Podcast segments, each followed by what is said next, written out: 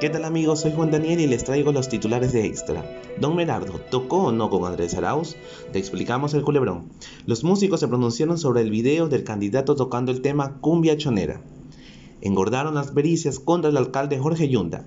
Se sumaron más informes de fiscalía por los chats encontrados en el celular del hijo del burgomaestre de Quito. A los policías le dio la de Maluma, se les borró el cassette.